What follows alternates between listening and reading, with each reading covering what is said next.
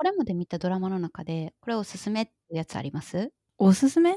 うん。好きやったなみたいな。毎週楽しみにしてたなみたいなドラマ。中学高校時代とかはめっちゃテレビ見てたから好きなやつ多いかも。なるほど。何年前かなって考えちゃった。やめてやめて。えー、リーガルハイとかはうんうんうん。今日はリーガルハイの日だって言って見てた気がする。あーすごいテンポがいい掛け合いが面白くて1話完結うんうん。で見やすいドラマやったような気が。うんうん。面白かったですよね。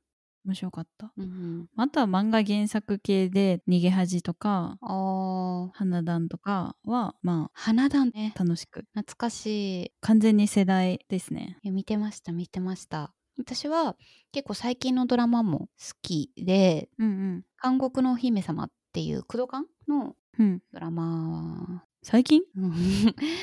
ね今見たら 2017年で5年前かみたいな。最近なつもりでしたけど、全然最近じゃないわ。面白かったですよ。うん。工藤館はあタイガードラゴンが好きだったな。えー、見たことないな。落語家の話。うんあの昔の「流星の絆」とかも実はうん原作は東野圭吾さんなんですけどうん。うん脚本は工藤館が書いてるみたいで。うーん。面白かったな。もう少し最近のドラマだとって思って今探してたんですけどうん。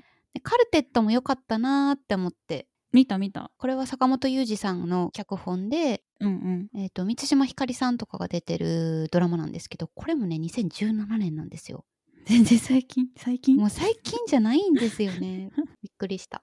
びっくり。まあテレビあんまり見なくなったからそうだよね。最近な感じがしただけで別に最近ではないっていう。なんかあとしかも結局録画したり見逃し配信で見てるからうん。今週はあれだからみたいな。帰って9時からテレビつけて見なきゃみたいなのあんまないよね。うんうんうん。そうですね CM とか飛ばせるしなみたいな感じで録画してみることも多いし、恋愛シーンゆうちゃんは飛ばすしね。ああそうですね。1.5倍速とかで見てますけど、やばい。そこがいいのに。まあ、そこがいいドラマももちろんあると思うんですけど それ以外の要素が面白いドラマとかの方が好きなんだと思います、うん。恋愛ベタベタのドラマあんまり見た記憶ないな、うん、ストーリーがストーリーで面白い方がいいな私も。例えばさっきの「リーガルハイ」とか、まあ、他にも私うんうん。99.9っていうドラマとかも見てたなと思うんですけどそういう放送系？うんうん。弁護士さんとか。法律系ってことねあそうそうそう。のドラマって結構面白かったりするなとかうんあるんで恋愛以外の軸があるドラマが結構好きで。うんうん。だから今もまあ恋愛以外の軸ももしかしたらあるのかもしれないですけど結構話題になってるのが「サイレントっていうドラマ。へえサイレント。うん。まあそれはちょっと見ていなくてですね。今期は別のドラマをちょっと熱心に見ているので、その話をしようかなと思っています。はいわかりました。ちょっと私もはい。ゆうちゃんに言われて全部追いかけて2日で見たんで、それでは今週の豆キャス。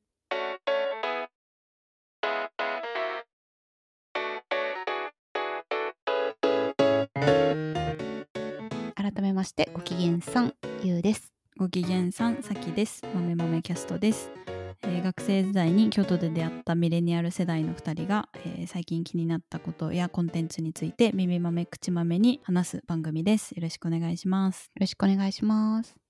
そう。で今期見てるドラマはエルピスっていうドラマなんですけど、うん。どういうドラマかっていうと、まあ、テレビ局の女子アナである浅川恵那これが長澤まさみさんが演じてるんですけどが週刊誌に路上キス写真を撮られて深夜番組のバラエティの MC に飛ばされるというかうん。担当してるんですけどそんな中新人ディレクターとしてその番組についてた岸本拓郎これが前田ゴードンさんが演じてるんですけど、ねえゴードンって読むのこれそうそうゴードンね。初めて見たわ。初めましてしたこの人とは。あそうなんですか？でも千葉真一さんの息子さんでお。新田真剣佑の弟？へえ言われてみれば似てるわ。うんうん。そうですよね。なんか顔濃ゆい感じで。濃ゆい目力って、ねうん。ドラマの中でも何回も言われてた。あそうですね。確かに。うん。前田ゴードンさんはインスタとかをやってなくて確か。へえジャニーズじゃん。最近はジャニーズもやるのかでもファンクラブに力を入れてるみたいなのをどっかネットかなんかで見たんですけどうん。ファンネームっていうのがあるらしくて。あファンの名前ってこと？あそうそうそう。BTS のアーミーみたいな？あそうそうそう。前田ゴードンのゴーディアンズらしいんですよ。ゴーディアンズ。どガーディアンとかけてるってこと？かな、ゴーディアンズっていうらしい、うん、ちなみに彼はウィキペディアによると桃アレルギーらしいので私と一緒。あ友達じゃん。はい。友達？仲間じゃん。仲間じゃん。はい。私と仲間なんですけど、まだ2人しか登場人物出てきてないそんな彼が長澤まさみさんが演じてるうん。落ち目の女子アナがやってる深夜番組の担当ディレクターとしてやってるわけなんですけど、まあ、ひょんなことからその12年前、うん。ドラマの中で12年前2006年うん。に発生した10代の女性を狙った連続殺人事件の犯人とされている、まあ、もう死刑が確定した死刑囚の松本義雄っていう人が、まあ、実は冤罪なんじゃないかっていうのをうんうん。新人ディレクターの方から女子アナの方に相談をして報道で解明していくみたいな大筋うん。流れなんですね。うん。で徐々にその過去の関係者の人が出てきてインタビューに応じたりだとか弁護士さんから情報の共有があったりとかしながら VTR を作って報道してこう実はやっぱり冤罪じゃないかみたいなところが分かってきだしたっていうのが第7話までの、まあ、大まかな流れですよね。そうですね、うん。でここからはもう完全にネタバレ第7話までのネタバレを喋るんでまだ見てない人は、いうん、ここまでも多分 や大丈夫大大丈夫丈夫かな。いけるいけるはいそんな感じですねそう。でも今7話じゃないですか。あと2話でど,、うんどういう風に着地するんかすごく不思議なんですけど。そう？あていうか結論がどっちに転ぶかなというのはずっと気になっている。最初から。うん、なんか7話で再審請求までは認められてないものの DNA の再鑑定っていうのがうん。開始されたんですよね。うんうん。まあ死刑の死刑の確定はまだ確定したままなのでそういう意味では別に状況に進展はないんですけどうん。どうやらその真犯人を逮捕しないっていう風な政治的な圧力が検察だったり、まあ、裁判所の方にかかってるんじゃないかっていう状況の中で DNA の再鑑定だけが認められてちょっと一歩半歩前進みたいなところで7話終わってあと2話なんですよ。うん。え再鑑定の結果まで出たじゃん。弁護側はうん。その犯人じゃないってしたけど、うん。検察側は検体取れなかったのでうん。再検査できなかったですまで出てうんあそれによって状況は進展してないというかもう一度やるのかうんえー最初何話か見てる時はえー真犯人の時効の成立を待ってるんかなと思ってたんですよ。控訴事項っていうのが刑法上のその処罰うん。を控訴するのに法律で一定の期間を定めてそれ以降は検察官が起訴できなくなるっていうような控訴事項っていうのがあるんですけど。うん。まあ、いわゆる時効ってこと？そうですね。まあ厳密にはその時効っていうのは他にも2種類あって。はい。刑の言い渡しを受けた時にその刑が執行されないまま一定期間が経過すると刑の執行が免除されるっていう制度もある。うんこれもありますしあとは消滅時効って言って民法上、まあ、民事上の時効のことでうん。刑法上の、まあ、刑の執行以外にも例えば被害者家族、まあ、遺族とかが不法行為に基づく損害賠償請求とかっていうのも期間の経過によって権利が執行してしまうっていう消滅時効っていうのはあるんですけど、うんうん。全然ついていってないけど大丈夫かな。うん、まあ一般的に刑事事件でイメージされるのは控訴事項ですよね。検察が控訴できる期間っていうのが定められてるんですけどうん。もともと殺人罪には25年っていう控訴事項があったんですけど。と事件が起こってから25年以内に犯人を見つけて検察が裁判を起こさないとてか起訴しないと刑を受けることを免れるっていうのが25年だったそうですね。平成22年だから2010年の4月のあ法改正があって。うん。結構話題になったね。あそう。でちょっと厳密なところをはしょると殺人の事故は、まあ、なくなったわけですね。うんうんそう。うん？んということはドラマの中でもえーっと事件が起こってから時効が廃止になっているのでまだその事件については時効があるっていう設定ってこと？実はそれが法改正の施行時点で控訴事項が成立していたら時効は成立するんですけどその時点で時効が成立していないものについては時効が廃止されたっああなるほど。ていうルールが適用されるみたいなのでうんうん。2010年時点で2006年のこの事件の時効は成立していないはずなのでどっちにしろ時効を待っても意味がないというか時効はいつまでたっても来ないんですよね。じゃあ時効を待っているわけではないというか時効を待っているという読みは法律上正しくないっていうことねうん、だし結局引き続き事件を起こしてますよね多分。ドラマの中でねそうそうそうそう。なんで10年12年か経ってまた新たに殺人をしたのかっていうのはここはドラマチックだなと思うところではあるんですけど、そうね。うん、浅川恵那たちが追い始めたら次の事件を起こすっていう。うんあと2話で例えば再審請求が認められて再審請求が認められたら刑の執行停止はできるんで一時的に釈放というかああなるほど。死刑囚を釈放できんの？それって。できます。あそうなんだ。そうなんですよ。刑の執行の停止を裁判所が言い渡したら執行が停止されるんで。え執行停止はさでもその時点でその人は被疑者ではあるわけだからなんていうか。留置場的なところに入れられるわけではないの？うんと例えば証拠隠滅の恐れがあったりとかする場合はうん。もちろんそういうような措置が取られる場合もあるのかな？刑事訴訟手続き上どういったその身柄の拘束が許されてるのかっていうのはちょっとよく理解していない把握してないんですけど、まあ、そういうような拘束を受ける可能性はあるかもしれないんですけど身柄の拘束も必要ないというふうに裁判所が判断したら再審中であっても身柄は釈放されるはず。可能性があるって感じ？まあそうですね。うん。何の話だっけ？あそうそこまでいけば多分ハッピーエンドというかドラマ的にはうん。そうそう。一旦の終わりに落ち着くかなとは思うんですけど。うーん。いやなんかどっちかなと思っててというのは、うん。まあ、権力者が弱いものを権力を使って陥れれてそれに対して、まあ、10年以上もみんなで知らんぷりしているっていうのがうん。もともとの設定じゃないですか。はい。それっておかしいよねとかこういうことが起こっちゃってるよねみたいなのを扱ってるドラマだと思うんですよ。うんうん。でそれに対してドラマの中でまあドラマだからという理由でハッピーエンドにしてしまうのかうん。もしくはいややっぱりなんかこいつが犯人だって分かるのに分かってももみ消されるみたいなところまでをやるのか？ああなるほどね。で絶望で終わるのか？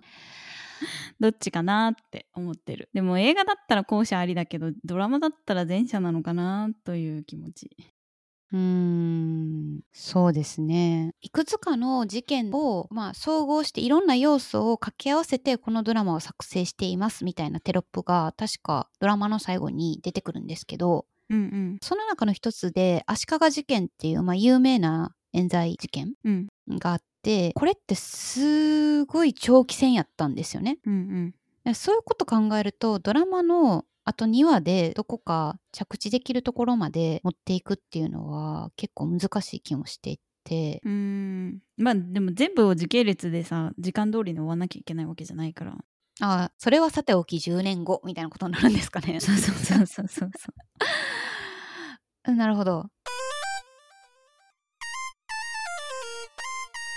あくまでエンタメの作品っていう感じがやっぱちょくちょくあって、うん例えばそのうんうん。斎、藤さん鈴木亮平のなんていうの色気がすごい恋愛シーンとかはいはい。長澤まさみがカラオケで歌うシーンとかうんうん。そういうまあ本筋から考えたらなくてもいいかなとかいうようなシーンもあるという。か そうだからやっぱりエンタメの作品として作られてるなっていうのを感じることを踏まえるとそんななんか「はい絶望です」みたいな 終わり方ってドラマとしてあんまりないかなって思ってるんですよまあ、ね。ないよね。ないよね。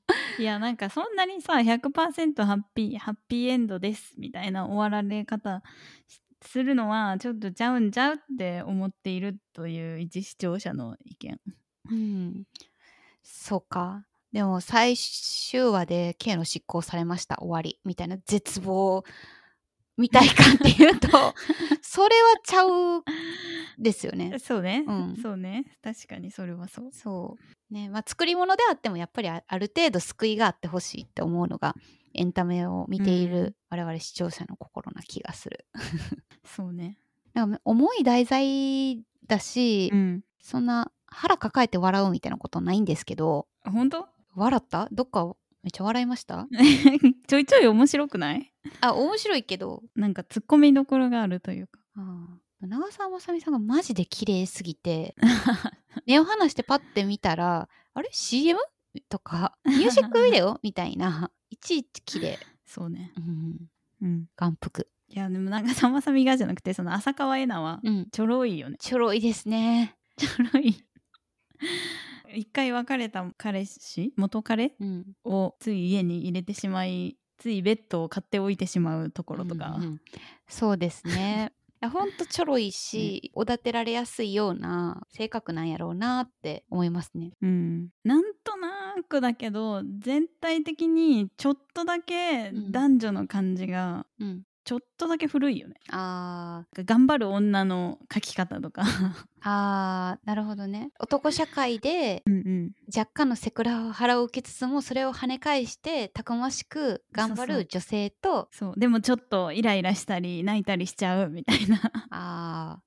一方仕事がすごくよくできて女性にはよくわからないうん、世界を持っているうん、圧倒的な男。そう背中を見せる男みたいなね。そう、うんうんうん。そうそうそう。あー確かに。うん、豆。豆。豆。豆。豆豆キャスト。今残ってる解決しなければいけない要素としてまず大前提にこの再審請求がどうなるかっていうのがあるじゃないですか。うーんうん。まあ結果っていうかどこで着地させるかどうかは別として要素1ね。うん。で要素2として斉藤さんどうなんのっていう一テレビ番組のコメンテーターに着任しましたというところまでは出てきているうん。じゃないですか。そっから政治に行くよ。次の選挙で。ああそう？うん。で斉藤さんと再復活はないとしても浅川恵那の恋愛模様はこれ以上描かれないんですか？っていうのをちょっと疑問。え最終的にゴードンとくっつくと思ってるんだけど私。あそうそうだと思ってたんですけどうん。いや回収しなければいけない要素じゃないですか。うん。で他にもまああと真犯人だよえそう真犯人でしょ？いや多いんですよ。2話で回収するには。いけるいける。いけないかな。いや2話で回収されると思ったらもうワンクールやりますってなった時はちょっと早めに言っといてほしかったなって思っちゃう。いやもうワンクールは難しくない？それはだいぶなんか一冊で試合5分しか進まないサッカー漫画みたいな感じになっちゃうよ。なるほど。ちょっと間延び感が。確かにこういう重い題材を扱う映画とかも、まあ、中にはあるじゃないですか。うん。逆に映画とかすごいなって思いません、2時間で 話終わらせて？そう。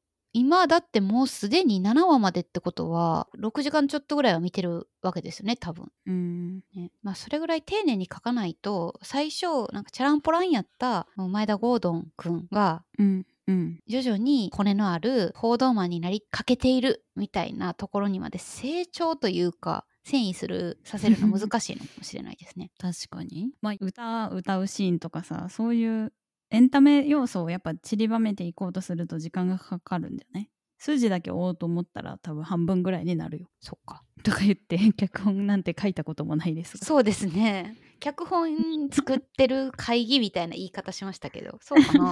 じゃあいける？みたいな、いけないいけない。ね、できればまあやっぱり救いのある終わり方してほしいですけどね。うん。まあ、事件の結果っていうのもそうですしゴードンくんが演じてるうん。男の子はなんか過去にトラウマがあってそれに今対峙しててその関係で母親との関係が悪化してるうん。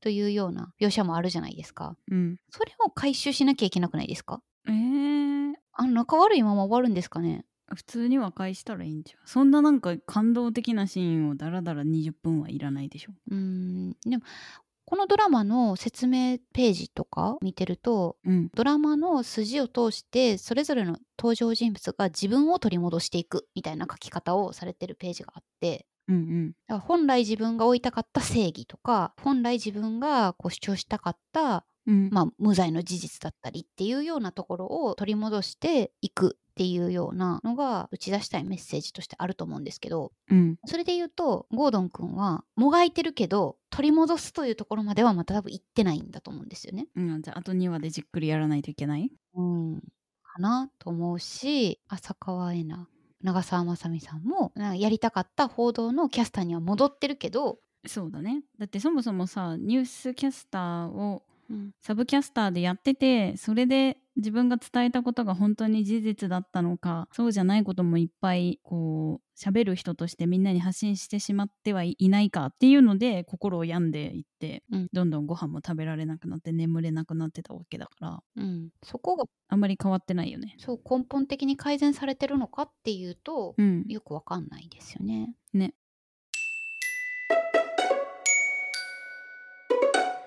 いやーなんかドラマとしてすごく面白いなって思ったきっかけはうん。ネットニュースとか、まあ、ネットの記事でうん。脚本家の渡辺彩さんにうん。インタビューをしている記事を見たんですけどうん。すごく前からプロデューサーの佐野あゆみさんっうん。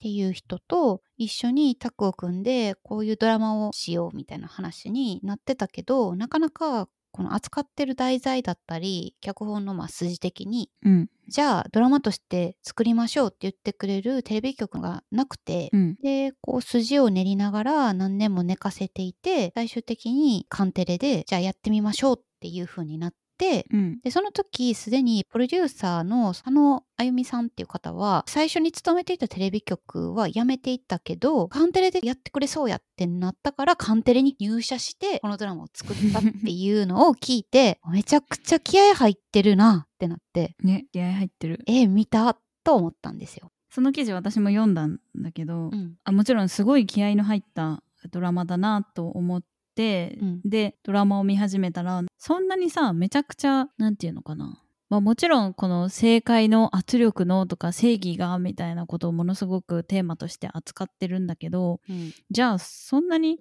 タブっていうほどのなんか爆弾を中に入れ込んでるかっていうとうん。そういうわけでもないんじゃないかなと思うぐらいに見れたのね私は。うん。だからなんかもともとの脚本がそんなにいろんな局からこれは無理だよみたいに言われたみたいな話は結構ね。まあちょっとあんまり深読みしすぎるとちょっと陰謀論とかにつながっていってしまうのでうん。あれなんですけど、そうですね。ただそのどこまでが本当かわからないっていうのがこのドラマの楽しみ方というか なるほど。面白みというかでもあるのかもしれませんね。はいはいはい。あくまで作り物としてうん。そう楽しいので、まあどういう経緯であれかなり情熱を持ってこれをやりたいっていう人が作ったドラマっていうのが今回ちょっと見てみようかな久しぶりにリアルタイムでって思ったきっかけでした。うんはい。では今日の豆豆キャストはこの辺で、えー、豆豆キャストでは皆さんからのお便りをお待ちしています。概要欄にある Google フォームから送っていただくかハッシュタグ豆キャスでつぶやいていただけると嬉しいです、えーあなたの結末予想もお待ちしています。Twitter はアットマーク豆豆キャストでやっていますのでフォローもぜひお願いします。ここまでのお相手はさきとゆうでした。それではごきげんさん。バイバイ